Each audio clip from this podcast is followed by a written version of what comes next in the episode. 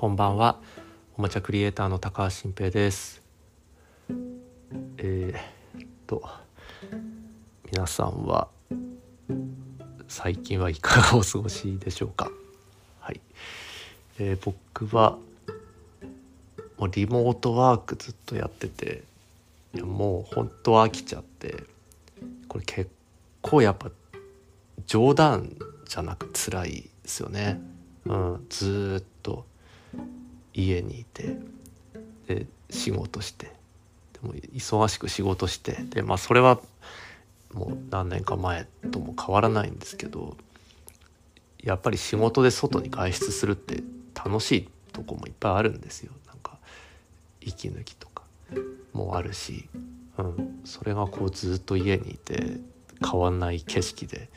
ずっと仕事に向き合ってるともうすごい大変なんですよね。うん、で、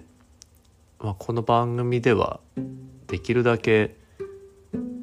笑えるエピソードを語りたいなっていつも思ってるんですけどなかなかその笑える出来事も起こりづらくなってきてであったとして家族の話みたいになっちゃう。でリモートリモート上で面白いハプニングってあんま起きないですよね。うん。からちょっとそのネタに乏しくってやっぱりまあ昔の思い出話にこうねすがるような感じになっちゃうんですよね。えだから今日もちょっと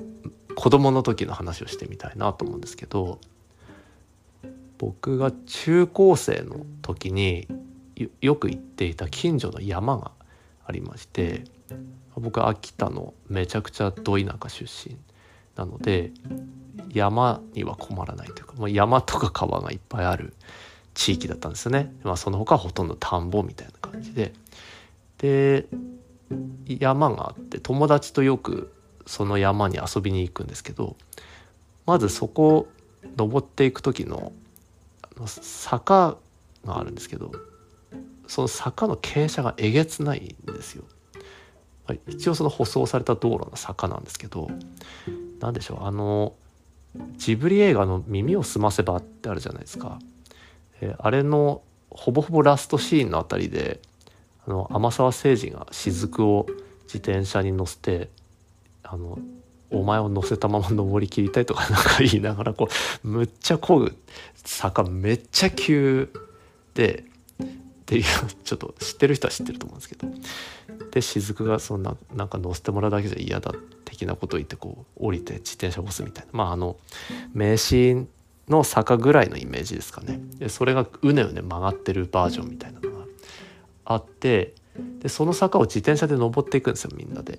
ででももうめっちゃ急だから立ちこぎするんですよね。立ちこぎでもきついけどまあ子供の時って元気だからこう立ちこぎしていって。で登りきるとまあ、林ののようなのところに入ってきてでそこに民家があるんですよ。少ないんですけどもうすっごい古い家みたいのがあって。でそこをちょっと通り過ぎると急に視界が開けてものすごい見晴らしがいい景色の牧場に着くんですよね。で牧場って言ってもめちゃくちゃ狭くて牛がゴロッと置いてでそこからその僕が住んでいた街が一望できる。っていう環境で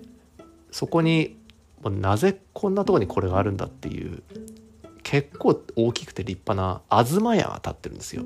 あのよく広い公園にありますよねあの八角形ぐらいのやつであの茶色い木でできてテーブルと椅子のあの構造になってる座れるところっていうその東屋があってでなぜかかまどとかもあるんですよ。そのキャンプ場とまではそこは行かないんですけどこうなんか鍋をかけれるようなかまどがいくつもあってで水道とかもあるんですよ。もう半キャンプ場みたいな感じで。ただ泊まれる感じではないから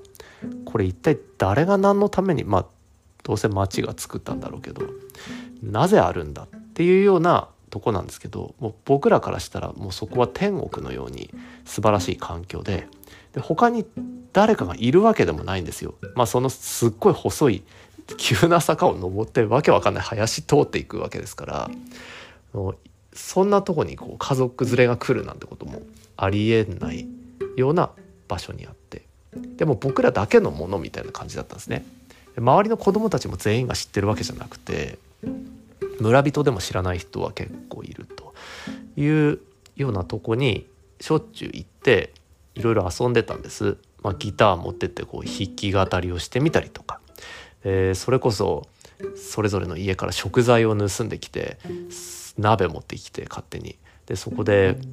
適当に煮て食べてみたり野菜とか肉を鍋にして食べたりなんかわけわかんないものを焼いて食べてみたりとか。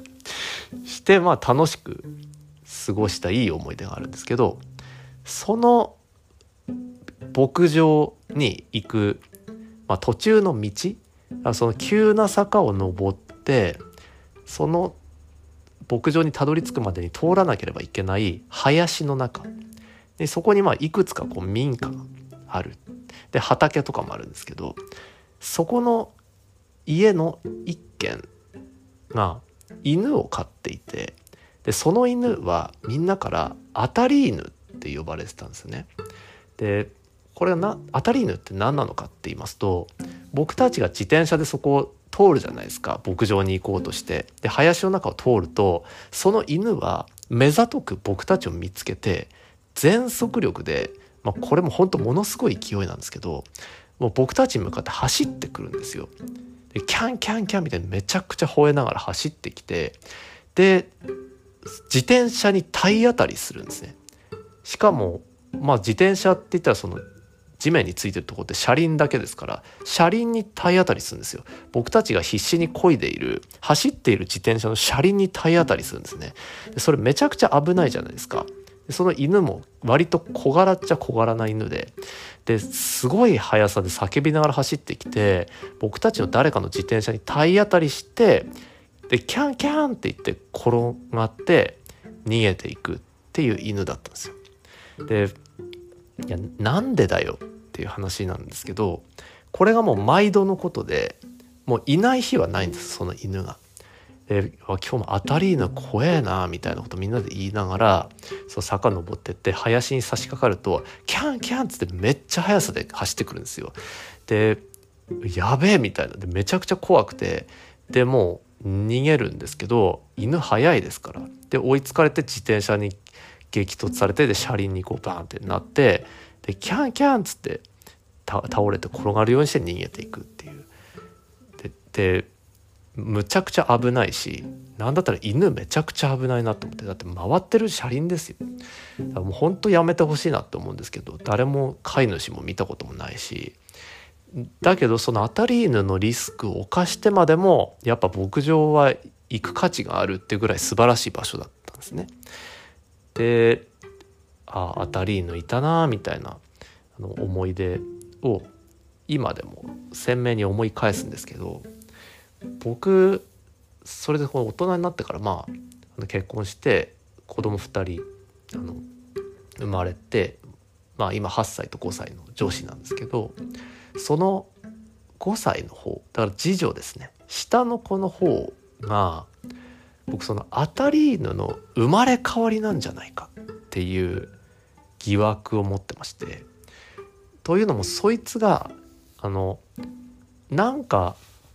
運動してたりとかちょっと激しく動いてたりすると必ずふらふら寄ってきたりあるいは走り込んできたりしてで激突して泣くみたいなことが頻発してるんですよ。でそれも本当最初は子供でアホだし周り見えてないから興奮してやってんのかなって思ってたんですけどもう明確に寄ってきちゃってんなみたいなことがありましてそれっていうのがもう僕が最近もう随一の趣味にしてる縄跳びをしてる時なんですけどあのまあ基本一人でやってたんです縄跳びを。それがまあその下の子が暇そうにしてたからあの前回数を数えてくれと。飛んだ回数を。でも数の勉強にもなるからなと思って。で連れてきて庭でじゃあ数えろよって言って僕がこう飛んでる時に12345ってこう数えてるんですけどそいつ数えながら必ず僕のその縄を飛んでる回転してる縄に向かってきちゃうんですよ。絶対に。でなんかまあ8587とかでいていい感じの数になってきた時に必ずその縄に激突するんですよそいつが。でそれでなんか「キャー」とか言って逃げていくんですけどこれもその回ってる回転してる車輪にぶつかってくる当たり犬と全く一緒なんですよねそれが。で「おいやめろやめろ」とか言ってこの飛んでる縄になんか近づいてくるやつがあるかみたいな感じでまあちょっと叱ってでちょっと離れたとこでにいろって言ってでこう離れた横とかにいさせてでちょっと数えろよって言ってこう飛んでで12345ってでそいつが喋ってるんですけどもう必ず寄ってきちゃうんですよ。で寄ってきて必ず僕の前に入ってきてでその縄にこう引っかかってキャーみたいな感じで逃げていくんです。でもうこれ当たり犬と全く同じ現象だなって思って